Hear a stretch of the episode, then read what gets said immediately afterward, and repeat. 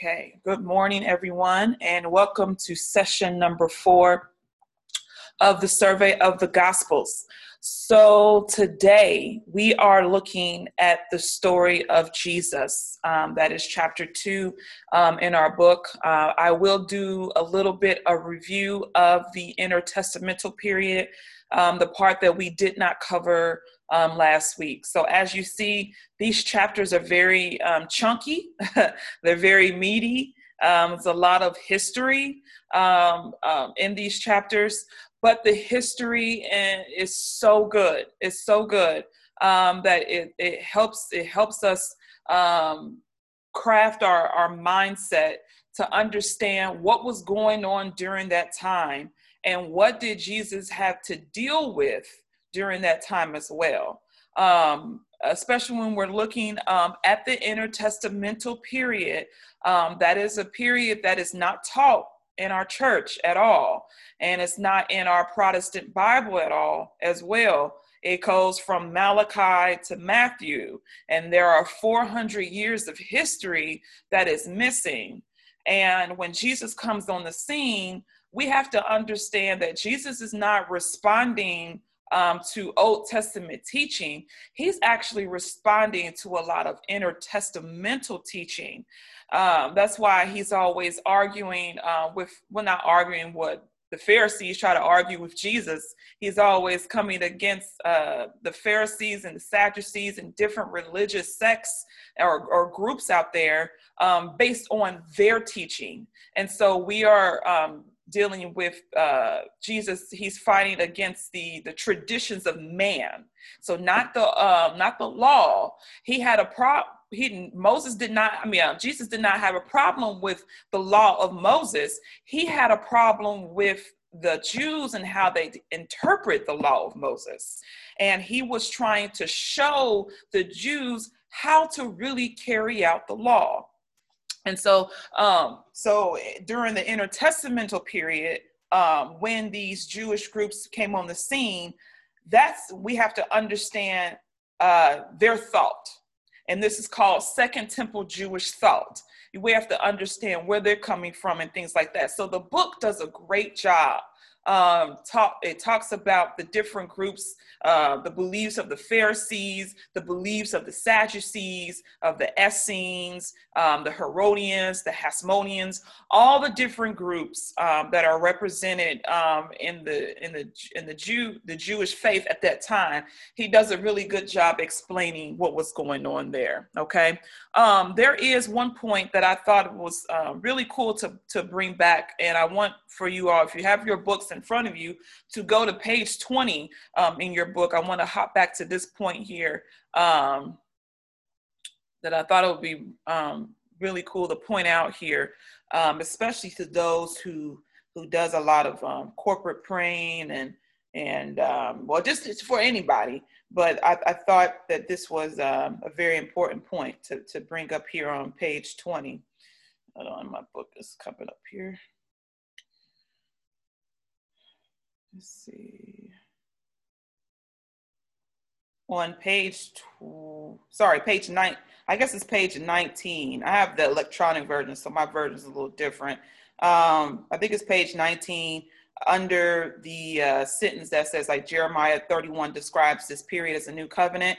In that paragraph there, um, it says, Behold, the days are coming, declares Yahweh, when I will sow the house of Israel and the house of Judah with the seed of man and with the seed of beast, as have watched over them to pluck up, to bring down, to overthrow, to destroy, and to bring disaster. So I will watch over them to build and to plant, declares Yahweh. So here's the point I want to bring out. In those days, they will not say again, The fathers have eaten sour grapes, and the children's teeth are set on edge. But everyone will die for its own iniquity. Each man who eats the sour grapes, his teeth will be set on edge. So we have to understand during that time about um, about curses and things like that. So that was going on um, in the book of, I think it's Deuteronomy, that talked about, you know, if your father sinned, if your father's cursed, and your whole family's cursed, and your whole lineage is cursed.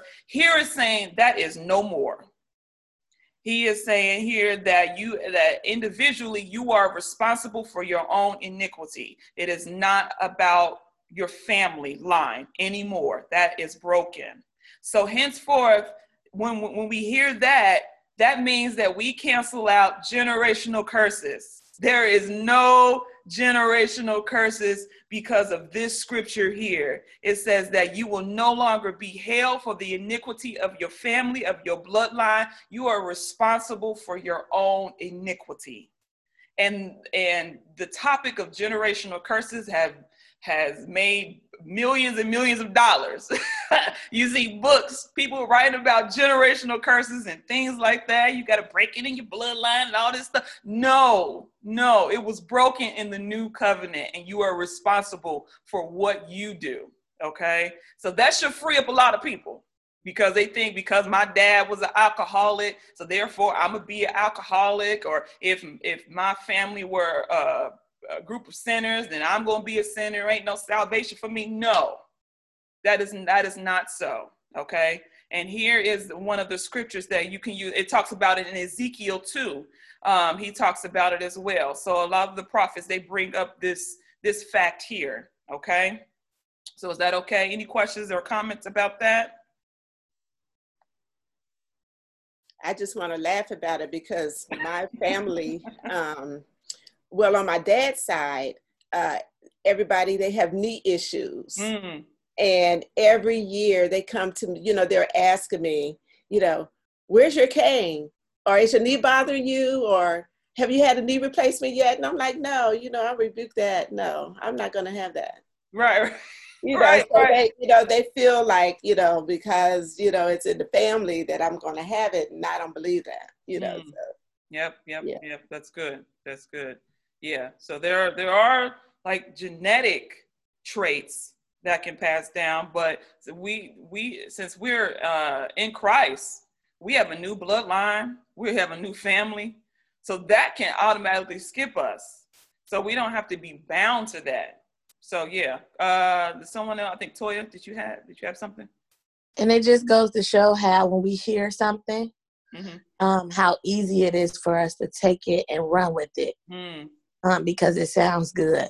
Mm-hmm. But um, I've always thought, or I have always said, like, I mean, like when certain things happen to people mm-hmm. or whatever, oh, I'm this way because of this, or I'm this way because of this, or, you know, I mean, don't get me wrong, upbringing has a lot to do with it or whatever, but I'm like, at some point, you have to be responsible for your own self. Yes. Yes. You know, that's always been my thinking. And um, just the I don't know, like this just dispels so much because there's been, I've been to classes where they, you know, where people talked about, you know, um, the generational curses and you got to get to the, to the root because the root is your family and it goes all the way down the line of slavery to this time. And, you know, your great grandma and your great great great grandma probably committed this sin. And so you got all of this stuff that has now up to you. You have to break the curse. Mm-hmm. That's so, true. Yeah, yeah. We we hear we hear it all. We hear it all. So, yeah. Thank you for pointing that out because no problem. Anybody? Else? Yep. Mm-hmm. Anybody else? Go ahead, Ms. Eva. I was waiting. Good morning. Good morning. good morning. Good morning. Good morning. And we can't. I, I also um, believe we cannot forget no matter what was once, that Jesus fulfilled it all. Jesus took care of it all. Um, the Bible talks about curses every man that hangeth on a tree. What was once ability for a person to be cursed through their generation, if he said it is finished, he took our sins and everything upon himself, there is no more curse. Yes. And so then the Bible do tell we all, I know I fell victim to it, but thank God for a deeper understanding, revelation in the Word of God. But we all have fallen fallen victim to having itchy ears. And so there is a season, was a season and a time that I mean, I'm looking at people now reading books with this same stuff that is uh, because if we don't know, we don't know the finished work of Jesus and we have not applied ourselves in learning truth, mm. coming to the truth, the root. you talking about the root, let's come to the root of truth and the truth is Christ Jesus and what Christ has did for us, then we will fall, we will fall to these to anyone and everyone that's trying to make a dollar. Mm-hmm. through their tapes, books, and everything else. So that was their season of everyone having itchy ears. It sounded good, like uh, Sister Latoya said, it sounded good, and uh, we ran with it because we didn't know no better. Mm-hmm. But uh, when, uh, like Paul said, when I was a child, I, I, I expected as a child, I acted like a child. But when I became a man, I put away childish things. So it's time for us to really to grow up and mature in the Word of God, and this is one way to do that. Yep. Yep, yep. Thank you. Yep, that is one. We're we're growing up. We are maturing in the Word of God. And Miss Eva brought up a verse about curses any man who died on a tree. And Jesus, he had to die on a tree. He took on the curses, all, all the curses that were out there. He had he had to die, and he uh, took the curses with him when he died. So that means we are free from curses. Okay, so we don't we don't have to be bound bound to that. It's about the decisions that we decide to make so, yep. All right, cool. I just wanted to bring that out. I, I guess because of where my focus was last week, I didn't I didn't uh, bring that out, but I, I made sure I wrote it down. I, I got to bring this out here. So here here y'all go. I have another question about it though, because sure. um, um, is this a psychological uh, thing? Um, because a lot of times it seems like people um, or family members uh, they do feel like it's a generational curse and um, you see individuals who may turn out to be alcoholic or uh, because the family they say they'll tell you i mean even my family you know tells me that it's a generational curse mm. and um, we have alcoholics in the family and all of that stuff as well too but is it psychological you know that these uh, families are believing that um, that they are eventually going to have this, be this, or you know, what have you, or is it um, what am I trying to say? Or is it something that they have to declare and decree that, you know, I don't believe that I'm going to get this, have this, or fight against it? You know I, think just, I think it's just a lack of knowledge. Okay. To be honest, it's just a, a lack of not someone's trying to sign in as me. Lord have mercy. Hold on. Um, yeah, I think it's just a, a, lack of knowledge. We just we just don't know. It is a psychological thing. It's a trick of the enemy, um, and so it's something that we have to come, I guess, in uh, walk in the truth of. And how can we know the truth if no one if no one teaches it? And so um, so that's that's definitely a factor too. That no one teaches it. No one really knows uh, no one really um, uh, really dissect the scriptures like this or, or whatnot. So yeah, it's about knowledge. people perish because of what lack of knowledge. So yeah, I think it's just people who people who, who it's just a lack of knowledge. So anybody else want to chime in on that answer? But that's kind of just my beliefs in it. Can I ask you? Do curses refer back to? Okay, um, do curses refer back to like some of our beliefs when it comes to um, holidays and that matter? um, when it when it when it comes when it comes to holidays, we are not mandated in scripture to celebrate holidays, so we shouldn't even be bound uh, to that. Um, thinking that we have to celebrate holidays. I gave up holidays years ago and I just gave up my birthday so a few years ago, and that was tough because I like to take off the whole month for my birthday. But I had to, I had to, I had to do the research. I had to understand where it came from, and then from that knowledge, I had to make a choice whether or not to to keep on doing it or to just continue to do it. But that's a personal conviction of mine, or whatever. So I can't say y'all don't do this, y'all don't do that. That was a personal conviction. So a curse, well, the holidays are not really a curse. It's just a tradition of man. It, it stems from uh, pagan holidays. Uh, when I think when when we get more into the studies, um, we we will see like where Christmas came from. Uh, they wanted to continue to, to celebrate the sun god and um, and uh, what is it the the during the winter solstice and things like that. So it happened to fall during the time where the Jews were celebrating their holiday, uh, which which we're going to talk about today. That holiday that they celebrate during that time, and so it, it just everything just kind of came together, and they wanted to continue to, to, to, serve their pagans, but yet try to serve God at the same time. And we know that that God is jealous God. He's not going to have any other God, you know. And so that's that's uh, a lot of these holidays are stem from paganism or whatever. And so we have a choice whether or not to continue to to do it or just ignore it and you know just do it just because it's a tradition or it's the kids to have fun and things like that. But that's how the enemy gets us. How we how we just uh, conform and and just settle because it's just it sounds good, but it, at the end of the day, um, it's not good.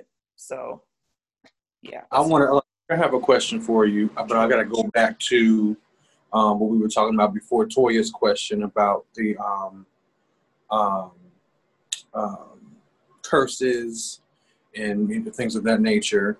Mm-hmm. We were talking about like the question I, I think came up. Um, how can you know uh, curses have been broken already, and this and the other, and you know people talk about how um, Patricia talking about how her family, you know, with the whole knee situation, and you ain't got the knee uh, like the knee, you know, thing yet, and da da. da. Um, but I do want to ask, like, do you think, you know, although curses are no more, um, you know, the enemy does, you know, study us, and, he, and the enemy does set up traps for us to kind of fall in the same type of, you know, traps and temptations as our, as as our, you know, fathers and our, you know, and our other family members to make us think that it's a curse, but really it's just, you know, the enemy opening up the door like the same door that it opened up for our, our other family members and forefathers to go right down the same path? Is yeah. More, is it more of that versus a curse? You know right. I mean? Yeah. So, like you said, like the enemy, he knows the patterns of families and things like that. The enemy is very crafty. He's very skillful. he's very observant. So he uh, set those those traps and things for us because we like at the end of the day we just we don't know we don't know how to really come back the enemy when it comes to things like that we just kind of just accept it because that's what we've been taught and things like that and so uh yeah and so it's like um it's it's I guess at the end of the, I just keep saying at the end of the day, it's just really a, a, lack of knowledge of things. So once we understand that this is not a, a generational curse, then we then we have a choice whether or not to stay in that cycle, stay in that pattern, or come out of it. Uh, go ahead, Miss Eva. I'm sorry. Yes, I was getting ready to just say uh, practically the same thing. We are what we believe. Mm-hmm. You know, we mm-hmm. are instructed that uh, to be transformed by the renewing of your mind. Yes. Now, in this new life, we are new creatures in Christ Jesus, born again. And in this new life, we either we're going, we have to either make a decision: if, if are we going to walk in this new life, or are we going to default back to the old nature? Mm-hmm. And uh, and all of the things people are trapped based on where they are in their mindset. Yeah. As they believe that there's curses, then there will be. Yeah uh, uh, uh, you shall have whatsoever you say. If you believe that I'm a new creature in Christ Jesus, all things are passed away. Behold, all things are new. I choose to walk in the finished work of Jesus. There is no generational curse in the life that I live. Now, like I say, in that old nature, uh, whatever it was in, in in in the family or whatever, it is nothing but uh, people rehearsing, yeah. rehearsing. So when you rehearse this in your mind, the devil can't do nothing to us. Let's get that. He can't do nothing. All he can do is proposition. He can't make us eat nothing. He can't make us do nothing. He can't make us sin. So either again, we have to make the, a conscious decision. What life are you willing to walk in? What life are you willing to live in? I choose to live as a new creature in Christ Jesus. I choose to be transformed by the renewing of my mind. I don't think that way no more. So as a man thinketh, so is he. So we have to be willing to make a choice to not to hold on to old custom, old tradition, old way of thinking, and begin to think in the newness of life and what Christ has already done. It is truly finished. The work is truly finished. Yep, yep, it's true, truly finished. And I think that we need to understand the implications of finished work. We need to understand the implications of Jesus taking it all. We need to understand the implications of a new life. We need to understand what that means because we say it, but I don't think we understand the implications behind it. So that's why we, we we're continuing to study and things like this is going to come up so that we can understand and be set free for some things. Okay. So yes, very good. Very good. Um, any other comments or questions before I move on? We're good. All righty. Okay. All right. Let's continue to move on then. So I just wanted to bring that out. That was from last week um, when we looked at Jeremiah 31. Uh, I just wanted to make sure that we have an understanding of that. That's still one of the things that um, the new covenant is bringing in. And so the new covenant is very heavy. It's a lot of things that um, entails the new covenant. And we want to make sure that we are uh, uh, informed of what the new covenant um, is bringing in during this point here. So um, let's go to, yep, let's go to the slide here. Okay. Mm, hold on here. Let's go to desktop two.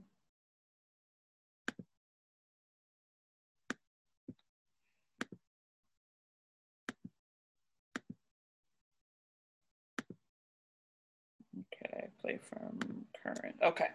All right. So like I said, we are on um, the story of Jesus. This is week four, and Saints, I have one more week, and I'm excited. So I'm trying, I'm trying to uh, try to uh, cover everything as much as possible. As you see, like I said before in the beginning of class, these these chapters are very meaty. They are very heavy, and so I'm trying to give you all kind of a, a synoptic view of the book. But it is your responsibility to read the book okay? It's going to help you when it comes to interpreting the gospels understanding where jesus is coming from understanding the things that he had to combat um, the political and social settings which plays a part a huge part on the way that he teaches okay? So this is something that we have to understand okay? So last week we looked this is a new chart that is in oh, i don't think i put the presentation.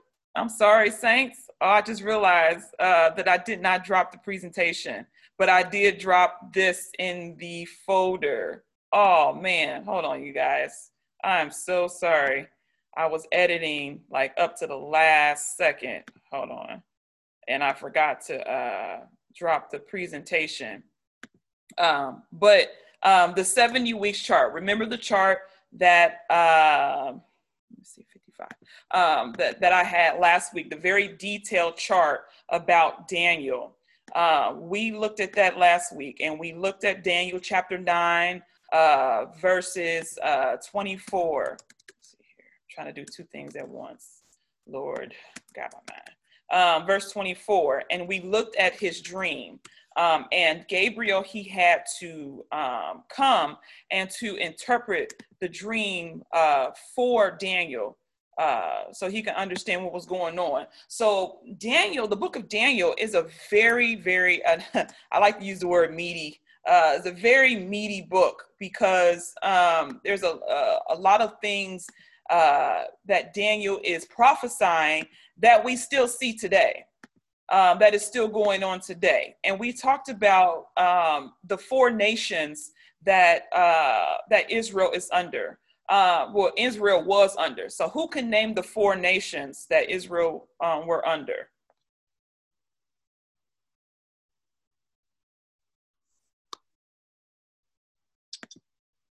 Persia. Persia's one. Greece. Mm-hmm. Um, Babylon. Yep.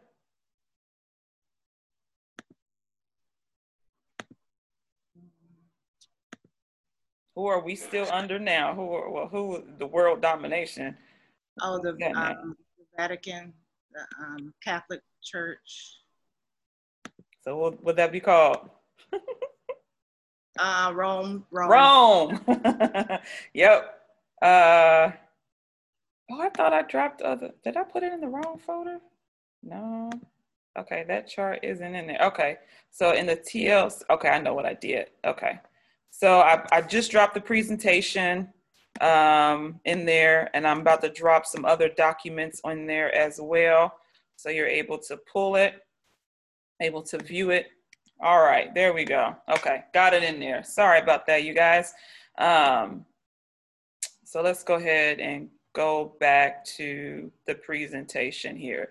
Um, so the chart that I'm about to put up here is a, a simplified version of the, the crazy chart that you all um, got last week. Um, but I love the, the, the detailed chart. okay, I love the detail chart um, because it, it shows a lot of things that um, we kind of miss when reading um, the book of come on now, uh, the book of um, Daniel. And so Daniel um, is like the zoom, the zoom out effect of the end times and what's going on. And when we read Re- Revelation, Revelation is the zoomed in. And so it gives you more details of the end times. So Daniel gives you a broad scope of the end times and what's going on. And Revelation zooms in and gives you the details, even more details. Okay. So as you see here, um, this, the uh, the 70 weeks uh, dream, which is which is 400 490 years. And so when the intertestamental period um, uh, ends and Jesus is on the scene um, in the year, uh, I think it's like a year, maybe like 20, about 20, uh, 25 AD, they're come, they're coming to the 490 years that Daniel has prophesied. And so now the the Israelites are on edge because now they they remember Daniel's dream. After the 70 weeks or 490 years um uh the Messiah is going to come. So now there's a there's a height there's a sense of the Messiah coming, okay? And so I'm about to build up, uh, we're gonna go over some events that that builds up this um, this excitement or this heightened mode for for the Israelites. And this is very important to understand when studying the Gospels, because now we we will understand what exactly what they were looking for uh, when it came to a Messiah. And we have to understand that a lot of the Jews did not consider Jesus being the Messiah because he didn't fit their criteria of who a Messiah should be. Okay, so let's go ahead and hop in here in the lesson here. Um, this this uh, scripture it says, "Seek the peace of the city where I've sent you into exile." Um, and so we, uh, as we discussed, many of the Jews they they followed um, Jeremiah's instruction. Okay, remember we talked about that last week uh, when they were sent into exile uh, to, to Babylon. Jeremiah told them um, and 29 and 7, he told them, like, when you get over there, you might as well uh, just be comfortable. Go ahead and make a family for yourself, get a house, uh, have some kids, uh, just be comfortable with the Gentiles. And so the scripture says, um, here it is. It says, The Lord, they'll say, the Lord of hosts, the God of Israel, to all the exiles um, who I exiled from Jerusalem to Babylon. Build houses and live in them, plant gardens and eat their fruit. Take wives and have sons and daughters. Find wives for your son and give your daughters to husband so they may bear sons and daughters. Increase there, do not decrease. So Jeremiah is saying, the Lord saying to live amongst the Gentiles He's saying that it is okay to live amongst the Gentiles, but uh, what what what what became a problem? We will see uh, as we continue to study. What became a problem is they began to conform to paganism. They be, begin to conform to their religions and things like that, and that's not what God had in mind. He just wanted them to live peaceably amongst the Gentiles, uh, rather than them um, conforming. Okay, so let's go back to the slide here. It says, as uh, we have discussed, many of the Jews followed Jeremiah's instructions not only through the 70 year captivity or exile, but also throughout the succeeding area, era known as the time of the Gentiles. Okay, so that these are the four nations that they were under. But what exactly uh, was the situation during Jesus' time? Okay, and so uh, here we go. Here it says, after the return uh, the historical, mainly political situation between Malachi and Matthew, intertestamental period, uh, changed significantly the relationship between the Jews and the Gentiles. Okay, so they they went from one point of living amongst the Gentiles peacefully, um, and then when we get to to Matthew, you will see that the the Jews now hated the Gentiles they hated them. And then amongst the Jews themselves, there was division amongst themselves. So you, you have to ask the question how did they get to this point? From the end, about the end of the Old Testament, they were living in peace to a place where they hated the Gentiles. And so that, that story there happens during the intertestamental period. Okay. Uh, see here, the relationship changed so much by, by the time Jesus was born the Jews themselves seem no longer one people. Okay, so when uh, when the Jews were told to go back home, remember that King Cyrus, the king of Persia, told uh, the Jews that they can go back home. Now millions uh, millions uh, left um, Judea, the promised land, when they were in, cap- in captivity to go to Babylon, but only a handful of people came back to the promised land. Why? Because they were in captivity for 70 years. So therefore, if you are in a place for 70 years, you done you you got real comfortable. I don't see a benefit for me going back, so I might as well just stay where I'm at. And that's what a lot of them did. They stayed where they were at. So no, they were no longer uh, one geographically. A lot of them were scattered during this time uh, a lot of them, uh, uh, when we look at the intertestamental with the different Jewish sects that I was talking about, the Pharisees, the Sadducees, they were all divided in their belief system. All of this happened during the um, the intertestamental period. Um, so they were no longer one people. Okay. So let me see. Let me pick it up here in the slide. It says the story of Jesus must be understood uh, within the historical context of his time in order to better understand, apply his teachings in our times, okay? Nothing more impacts our understanding of his times than the appreciation of the political setting, okay? We've been taught in church to look at the religious setting, but the political setting had a lot to do with what Jesus, what, uh, what Jesus' ministry was all about, okay? So we have to really um, understand that, and we have to really understand uh, Jewish thought too. We have to um, look through the lens of the Jews to understand what they were facing during that time. Okay. Um, let's see. Let's go to the next slide here. And it says, here's a slide. It says the identity of the Jewish people has always centered around these two factors: their scriptures and their temple. Okay. Um, it was political situations occurred during the Greek Empire that brought about such change in their relationship. Okay, so let me explain what happened during the intertestamental period. And this is in your book, but I told you I'm giving you kind of a summary view.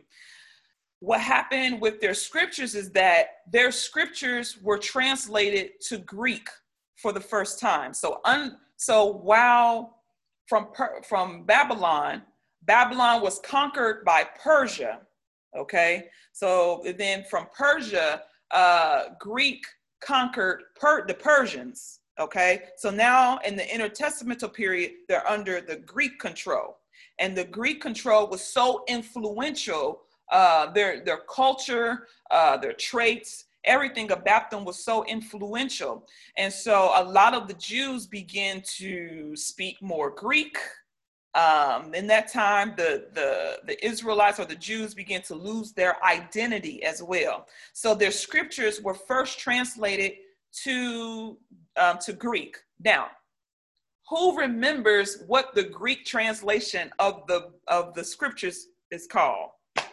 And I know Tracy knows this, but who, what is it called? The, the, the Greek translation?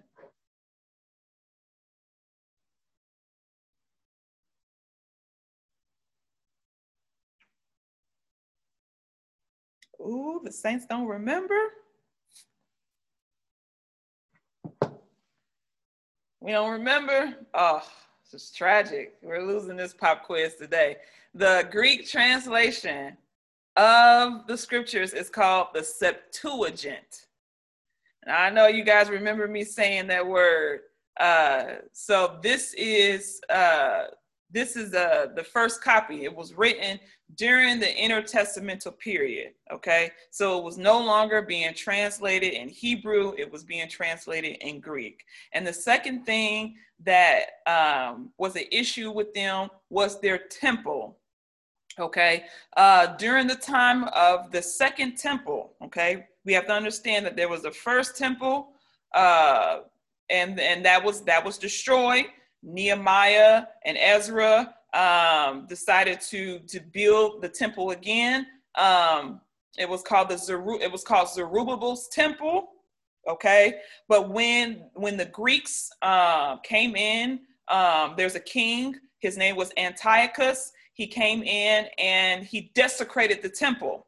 He brought in his own pagans. He brought in his own sacrifices. He had a um, he had a, a, a statue of himself in the temple. He made the Jews eat pork.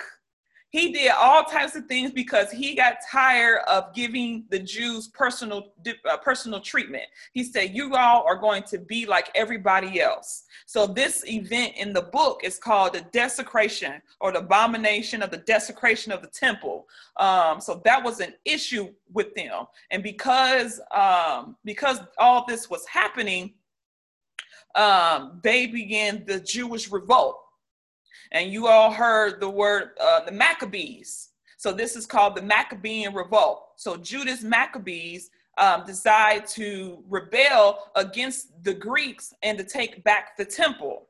Okay, uh, so Maccabees means the hammer. So he was known as Judas the Hammer, and um, and so they took back the temple from the Seleucids, which is a group of the Greeks, um, he took, they took back the temple and they dedicated the temple back to God.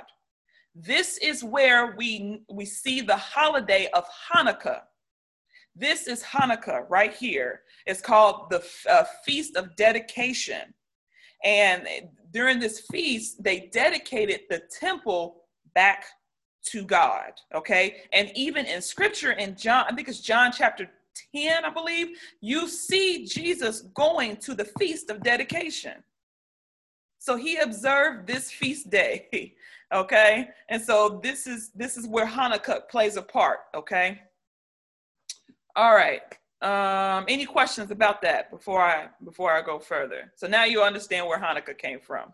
they took their temple back and dedicated back to God, okay? And that happened in I think it was 168 BC. So that's still during the intertestamental period. Okay. Intertestamental period is between the period of like 440 to about uh to about uh six six BC. That's the period of the intertestamental period. Okay. All right. Um let me pick up here. It says, um, at times it was hard to distinguish the political situation from the culture and social uh, and social settings that develop as a result of the political situation during the period. What became known as Hellenization dominated the world from the Greek period throughout Jesus Roman Jesus time. So you will hear in scripture, you'll hear the Hellenized Jews or Hellenization. Um, what what that means is this is Jews that that uh, really converted over to the Greek customs. They were they kind of laid aside their Jewish customs and picked up a lot of Greek habits. Okay, they decided to live like the Greeks. Okay, so that's when, when you see that in, in scripture, because you'll see it, the word Hellenized, you know exactly w- what that means, okay? Um, let's see here. All right, cool. We're on we're on track. Any questions? Because I'm I'm gonna be flying through it. So anytime, just just stop me if you have questions. Okay. Um, do I want to go here? I want to.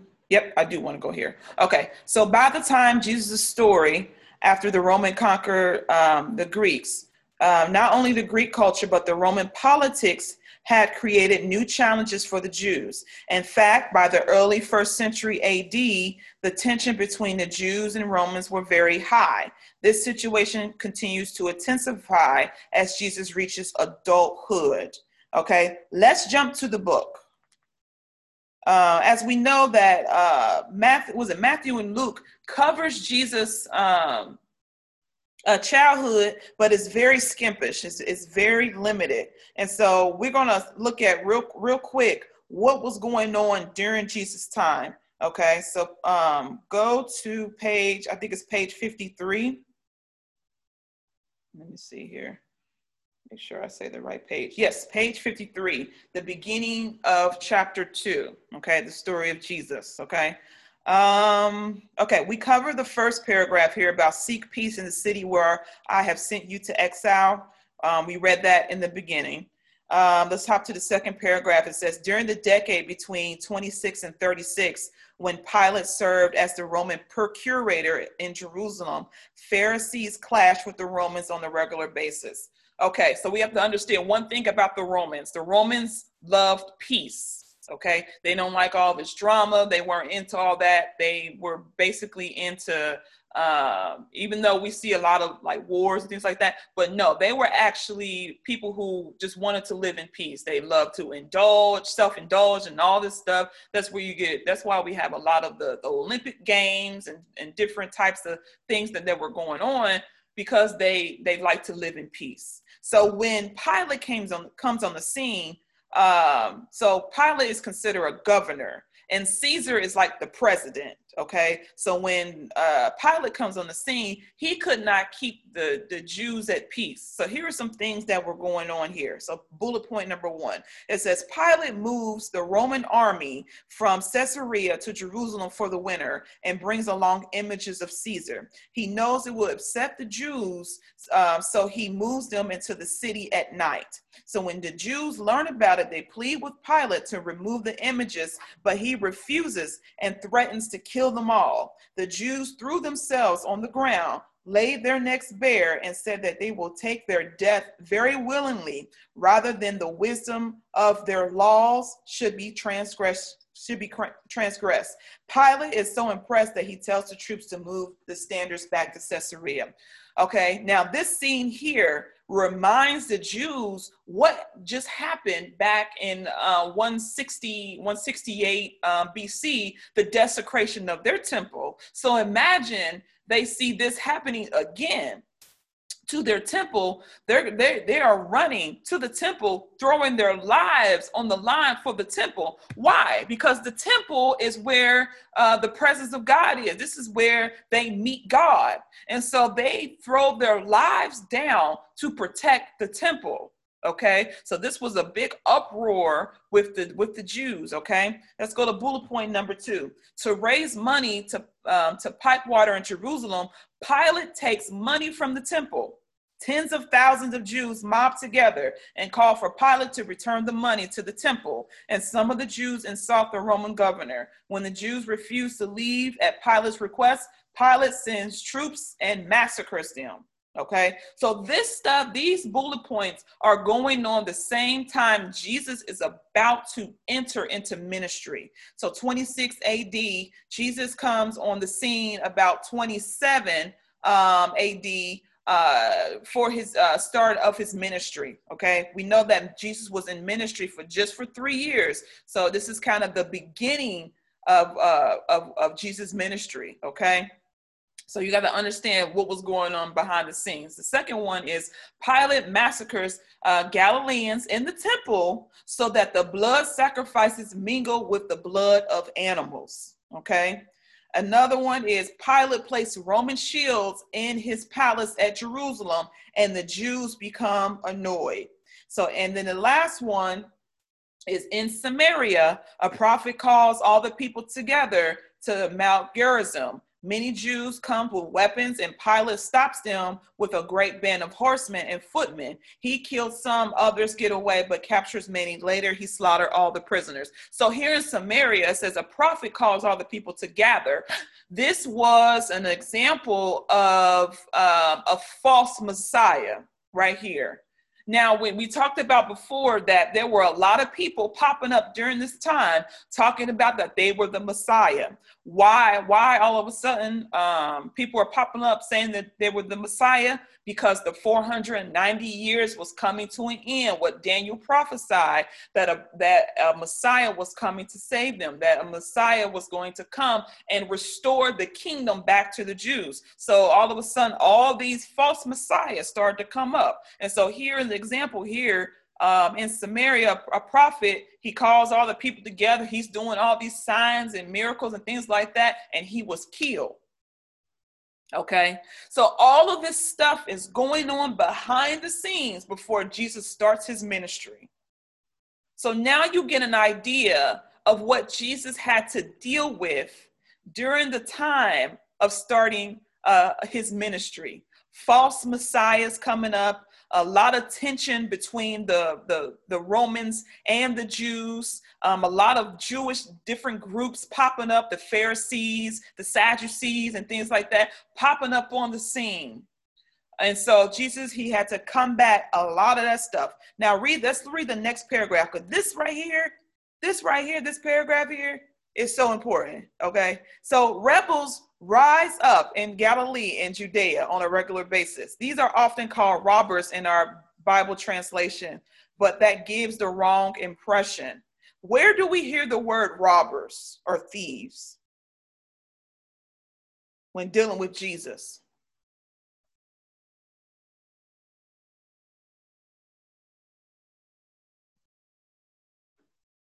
The thief that was up on the cross um, beside Jesus. Yes. And we have come to understand that they were like thieves, like they were stealing things and, and things like that. But read this next sentence here. They are not simply robbers stealing money, they were revolutionaries trying to make life very difficult for the Roman government so that the Romans would leave the Holy Land. They were like Robin Hoods or Jesse James, folk heroes to many Jews the thieves on the cross were not robbers as, as a sense of um, taking money and things like that. They were actually heroes to the Jews. They were they were the one they were like zealots. Remember we talked about zealots. Zealots always had a piece on them. They always had some type of knife on there. They were the ones that were come that, that will mix in the crowd. And if they see a Roman or uh, a Roman treating the, the Jews wrong, they would um, shank them real fast and leave. So they were considered heroes. So we've been taught all of our church experience that the thieves on the cross were like were like uh think the uh, robbers that stole stuff. They were actually heroes. So that's why when when um with dealing with who was it with pilate um when they was like um it's between jesus and barabbas and they were like give us barabbas. Barabbas was a hero to the people. And so of course they're going to save the hero and kill the gent i mean kill the um galilean and we we didn't know that. So that's what it means, uh, thief or robber. They they will they will rob your life. They will they will take your life all of a sudden, and then they will mix in the crowd, and they will they will know who they are unless they got caught. And these these got caught. So that's that's something to really think about. So that's why they were they were like, yeah, let's give us Barabbas because he's considered a hero and Jesus is not. Okay. All right, I wanted to, to bring that part out too. All right. Let's, any questions about that or comments? I know when I read that, I was blown away. Uh, okay, let's, okay, yep, let's stay in the book here. Um, on page 55, it says that there's a storm on a horizon and almost all the Jews are expecting something to happen, something very big. They know that the Lord promised to destroy all Israel enemies and make the make Israel the chief of the mountains, and to raise up a new David and to make war and to sit on the throne. David even gives them a calendar. Okay, that's what we talked about the the big chart. Uh, so he gives them a calendar. He says that the Messiah will come finish everything up within 70 weeks or 490 years. That time has passed, but the Jews are sure that the Lord has not forgotten forgotten his um, promise. He is going to come up to help Israel as um, he did when she was in Egypt, when she was oppressed by the Philistines, when Assyria threatened Jerusalem in the days of Hezekiah. Okay, Israel's best days are still ahead of her. This hope is what made the Jews of the first century do what they do. Okay, next paragraph here. So here, here in these next, I think two to three paragraphs, we see the viewpoint of the Sadducees, the Pharisees, and the Essenes and how they felt during that time. So the Sadducees, they didn't, they ain't have no problems with the Romans. They love the Romans because they worked for the Romans. They worked in the temple, they were getting paid. So they ain't really see no issue uh, with the Romans, okay? Um, so the the next paragraph, the Pharisees, the Pharisees are people of hope. The Pharisees are strict about keeping the law and are strict about uh, avoiding um, compromise with the uh, with the Romans and other believers. To the extent they follow Jeremiah's instructions, but they also believe that the Romans are unclean and pollute the Holy Land. They wanted the Romans to go, and and uh, they are more than willing to use whatever it means uh, they can find to get rid of the Romans. Okay. Uh, the next paragraph it says at the same time the Pharisees do not think the Romans are the main uh, are the main problem. They believe the problem is the Jews are unfaithful. The Romans have power because Yahweh is punishing the Jews for their unfaithfulness.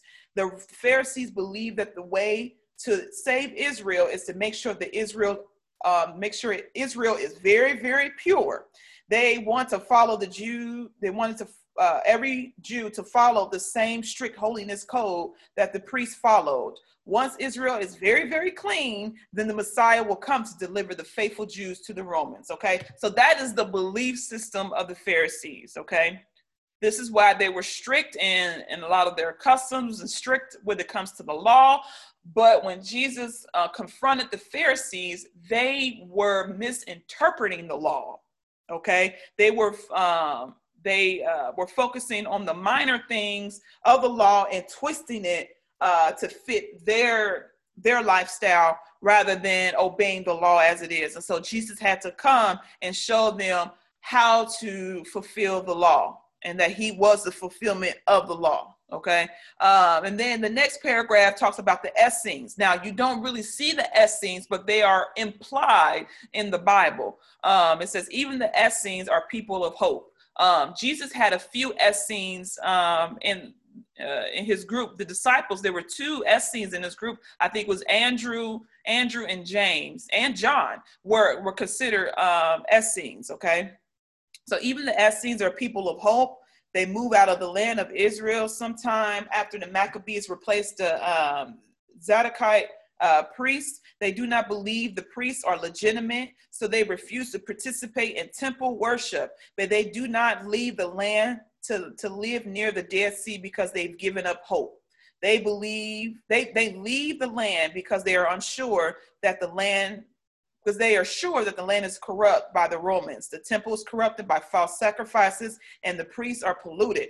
But, but they do not expect to stay in the wilderness forever. Someday they believe Yahweh will come to destroy all the false Jews, scatter the Romans, and lead lead the true Israel. Okay, so these this is the group of people that were in the wilderness. Okay, this is when Jesus, who uh, we read in Scripture, will escape to go to the wilderness. Many scholars believe that uh, when Jesus was escaping to go to the wilderness, that he was hanging out with the Essenes. Okay, this is where John the Baptist was, was at too. Remember, John the Baptist was in line to be a priest because his father Zechariah was a priest, and so uh, and so John was supposed to be a priest, but he did not agree with with uh, what was going on in the temple. He did not agree about what was going on in the uh, the Jewish religion. So therefore, he went away to the wilderness and dwelt among the Essenes. Okay. So that was going on. Uh, let's see here. Um, and so the different, the various groups um, that that were uh, that developed during this time, Jesus actually pulled from a lot of these groups um, to be his his disciple. And we have to understand, we have to really uh, shape our mindset that Jesus did not have just twelve disciples. Okay, he had uh, one point he had seventy. One point he had 120. One point there were like thousands of people who followed Jesus Christ. Okay, um, and so he was he was very um, he wasn't that uh, influential to the Jewish population uh, as far as as far as far as popularity, but he did pull a few from each group. Okay, um, so you will see in the scriptures uh, where the green where the green is that it says the diaspora. You'll see it like the dispersed Jews, the diasporan Jews. You'll see that in scripture, especially in Acts when when um, when they're dispersed. That means that they live far away from the promised land. Okay, that's all it means diaspora. They were dispersed away from the promised land. Okay, um, and so here is a chart of kind of just a, uh, some groups that exist out there in the Jewish sects. We talked about the Sadducees, the Pharisees, the Essenes, the Herodians, the Zealots, the priests, the Judeans, the Galileans, the those who are dispersed, and some of the Samaritans as well. Okay. All right. Any questions so far before I hop to the next point?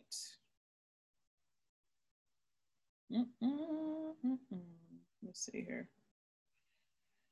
And so, uh, so we have to understand that Jesus he draws from all, all of these different groups. So Jesus he had to understand where they were coming from, and we as uh, Bible students we have to understand as well where they were coming from. So again, I encourage you to do the reading of the book because then you will understand what Jesus had to come up uh, come against. Okay. Um, Let's go. Let me see. What was this one? Oh, that's John the Baptist. Okay, so let's go to back to the book. Let's go. Where am I on time? 10:30. Okay, I'm doing good on time. Um, I'm gonna do this last point here, and then I'm going to to end it with John John the Baptist. So, if you've been following the Bible study, we have been talking about uh, John the Baptist. We are on a series called The Forerunner. And so, uh, Pastor, he, he gave us uh, some background when it comes to John the Baptist's um, life. We understand his father, Zechariah. He was a priest, and um, his, his, his mother uh, was carrying, Elizabeth was carrying uh, John the Baptist. Uh, and so, um, on page 57, under Prepare Ye the Way, I'm going to start reading. Uh, let's see here. Um, it says that they are going to have a son, but Gabriel's announcement is bigger. He is the angel who delivers the vision uh, to Daniel. And now he is coming to tell Zechariah that the Lord is ready to fulfill those visions. Okay, now you see kind of the bridging, okay? Zechariah's son is not just any son, he will be a great prophet filled with the power of Elijah. Elijah lived in the time of the tyrant of Ahab, and John will live in the time of the tyrant of Herod. So someone tells me, tell me who was Ahab? Everybody should know Ahab. He was um, Jezebel's husband. Yes, old Jesse's husband. and uh, yeah, uh, a lot of people that were killed under him. Uh, Ahab, I thought he was a very weak king. Um, his wife uh, did all the ruling for real behind the scenes. She made things happen. Oh, Jesse. And so, uh, yeah. And so uh, Elijah, he lived under the the tyrant of Ahab, and John will live under the tyrant of Herod. Okay, he will do Elijah's work turning the people back to God. He will prepare a people so that when the Lord comes, he will find the people prepared for his coming. John's ministry is a preparation for the ministry of Jesus. Jesus is the coming king, the new David. John is not the new David, but merely a servant of the king. When the ancient king goes to visit a distant district of his kingdom, he sends one of his servants ahead to get things ready. Okay. So the, the servant makes sure that the city is clean, the people is ready to receive the king. That is John's ministry. He prepares the way for the Lord. He is like the new Samuel preparing the new David. John's ministry takes place in the wilderness where the Essenes are. He is in the wilderness for the same reasons. He went to the wilderness because they are preparing for a new conquest, and so is John. He starts baptizing them in the wilderness because he is getting the people ready for the new Joshua to come to lead um, in the conquest. And so John, he was very influential to all of these groups that are represented here in this pie chart. They respected John. So when they heard that this John was in the wilderness preparing the way for, for the Messiah, a lot of these people from these groups came out to the wilderness to be baptized by John and so they can prepare themselves for the coming Messiah. That was the way for them to, to purify themselves, to be uh, baptized, okay? So that's where John the Baptist, his name, the Baptist, came in. That's what he's known for because it was a hurl of people that came to the wilderness to be baptized by John the Baptist to be ready, to get ready for the coming Messiah. Okay. And so, uh, because of his influence, uh, Pilate Pilate did not like John the Baptist. Okay, and so um, we know that he was beheaded by the request of of his uh what was it of his daughter of his yeah I think it was of his daughter um no it was of his wife. Uh it was a request of that. And so um when you read uh the works of Josephus okay now I remember I think I remember mentioning Herod, right? sorry go ahead. I said that was Herod wasn't it Herod, sorry, Herod. He was not popular with Herod. Thank you, thank you. He was not popular popular with Herod, um, and um, and so uh, when when what was I about to say? Uh, oh, when um, when Herod um, heard about this John the Baptist, thank you, I said because I just got to talk about Pilate. Um, when Herod was talking about, was um, hearing about this John the Baptist being influential um, amongst the Jew, Jewish people, um, in the okay, yeah, in the works of Josephus, he talks about um, about the influence that John the Baptist had. and the problem that uh, Herod had with John the Baptist. So this is a excerpt from the works of Josephus. Now you can find the works of Josephus online for free.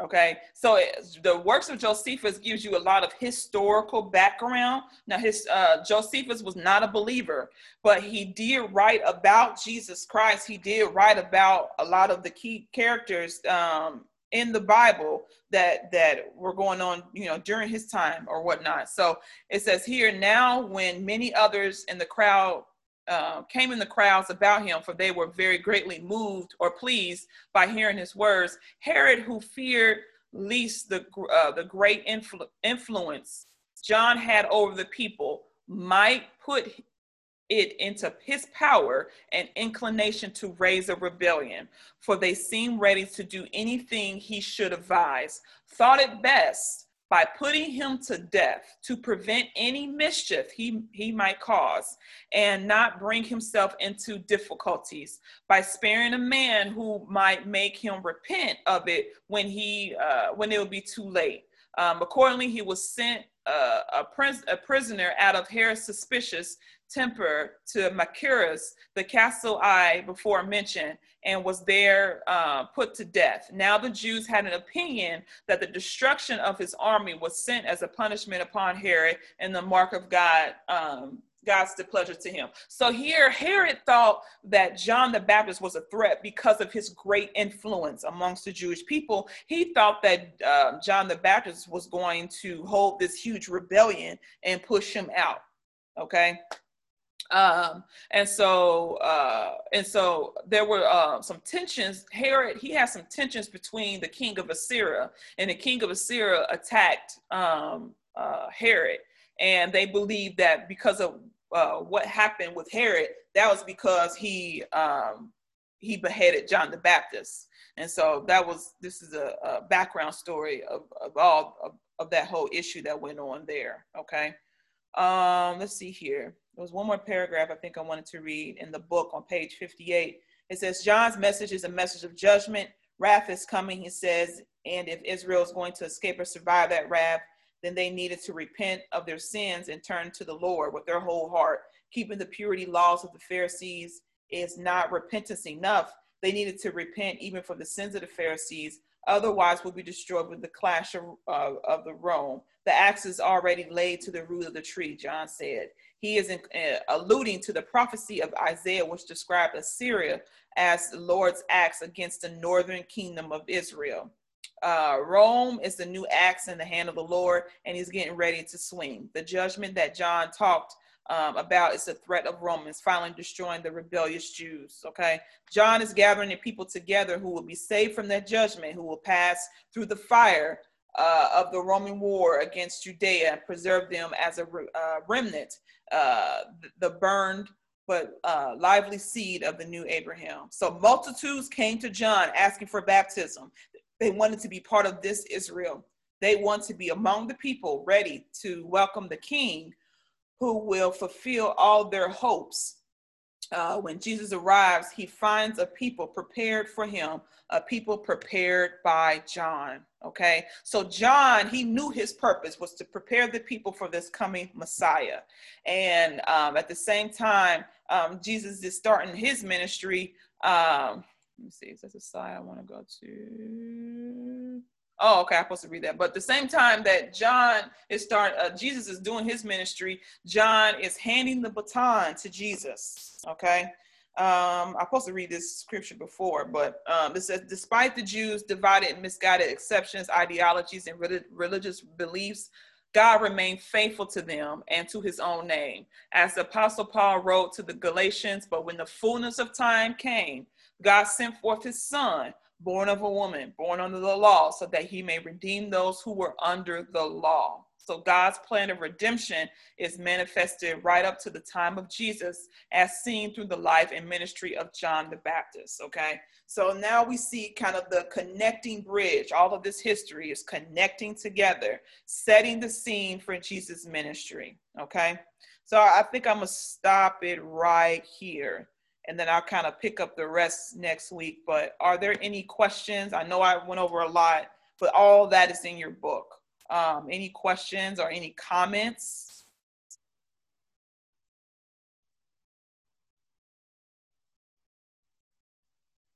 We're good. Elder. Hold on, you breaking up. You're sunny. Good to have you.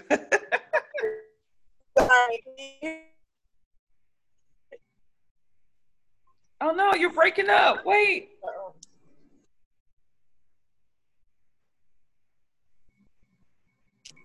Sorry, I'm coming through a bad area. Can okay. you hear me? Yeah, I can, can hear you. Um, so uh, I, I, it reminded me when you were talking about um the the robbers. Mm-hmm. Um, I never really thought about them, but I always wondered why um, I always wonder why Pontius Pilate had just succumbed to the people. Um, and it and it really made me like research why why he did that. Uh, and I had I didn't know that he had like he was already on thin ice with like mm-hmm. the higher ups. Right. So he had already had like, two uprisings. So even though his wife was like, "Don't you have anything to do with that man?" He was like, if I don't let you know, if I don't do what they tell me to do and go ahead and let him be crucified, they gonna kill me because you know they didn't remove you back then; they killed you. Right. So, uh, it, it gave me a little more empathy for him because when you read the scripture, just reading it, you just think like he knows that this man has not done anything. Why is he doing this? And it really made me um, observe things in my own life. Like when has it been times when I knew something was right and I still didn't do it for whatever reason. Mm. Um, and so, and I always love to hear, like, you learn so much. The fullness of scripture really comes out when you learn what was going on historically prior to and, you know, in that time, uh, which is why I love, you know, coming to Sabbath school because I just get to hear more and more about it. But yeah, I, I just, you know, when you're talking about the robbers, it just made me think of him and you know, the other things that were going on that made him make the decision that he made, which was all a part of God's plan anyway. Uh, right. Uh, but you know, it always makes me think about that. Right. Yeah. Yeah. Sonny brought out a good point. I forgot to, to bring out. Yeah, he was he was on thin ice with Caesar, And like I said before, like Rome were the uh, people of peace, and they were like, "Look, if there's any more commotion that's going on down there, you we gonna kill you, basically." And so all of this stuff that that uh, was going on with Jesus, that's why Pilate uh, he washed his hands of it. He was like, "I'm not about to deal with it," because he was on thin ice with Caesar. Yep. So that is definitely something to to think about as well. That's why they kept throwing like when you really read um, about the trials of Jesus, he kept going from one court to another, and uh, they didn't know what to do with him. It was like, God forbid, if if this goes back to Caesar, we out. So that that kind of gives you an understanding too of the whole situation of what, what was going on. So yes, yes, yes, yep. That was a good point. Anybody else?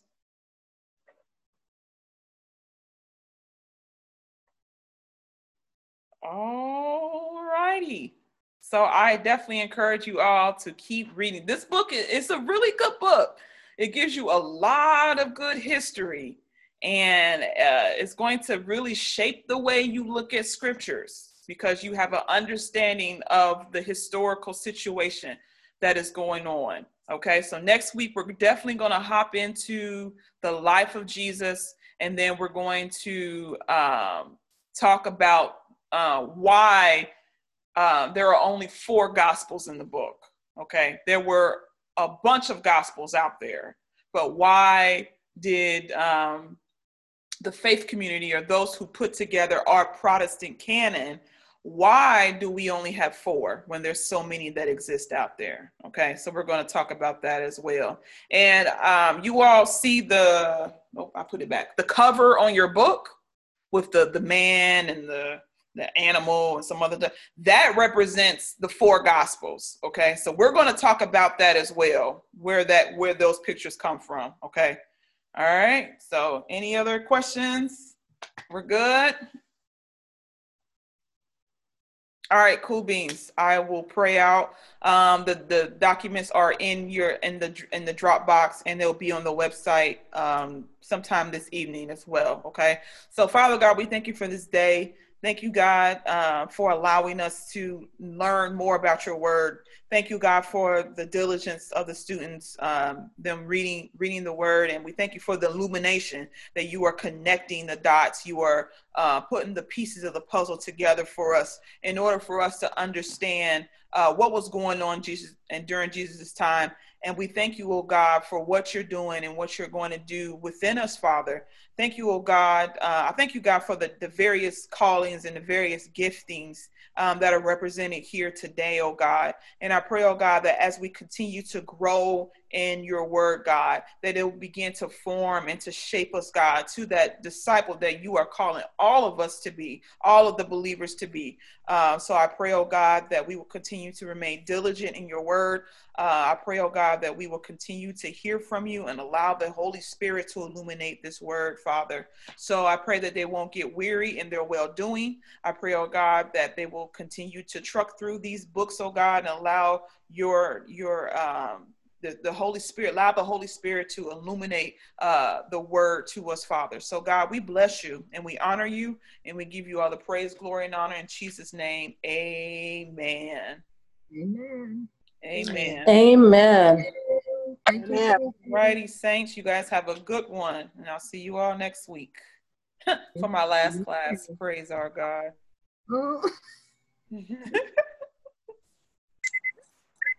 Elder Professor, when is the when is the um the one start that you had posted about? Um, that will probably start. I'm um, thinking probably September.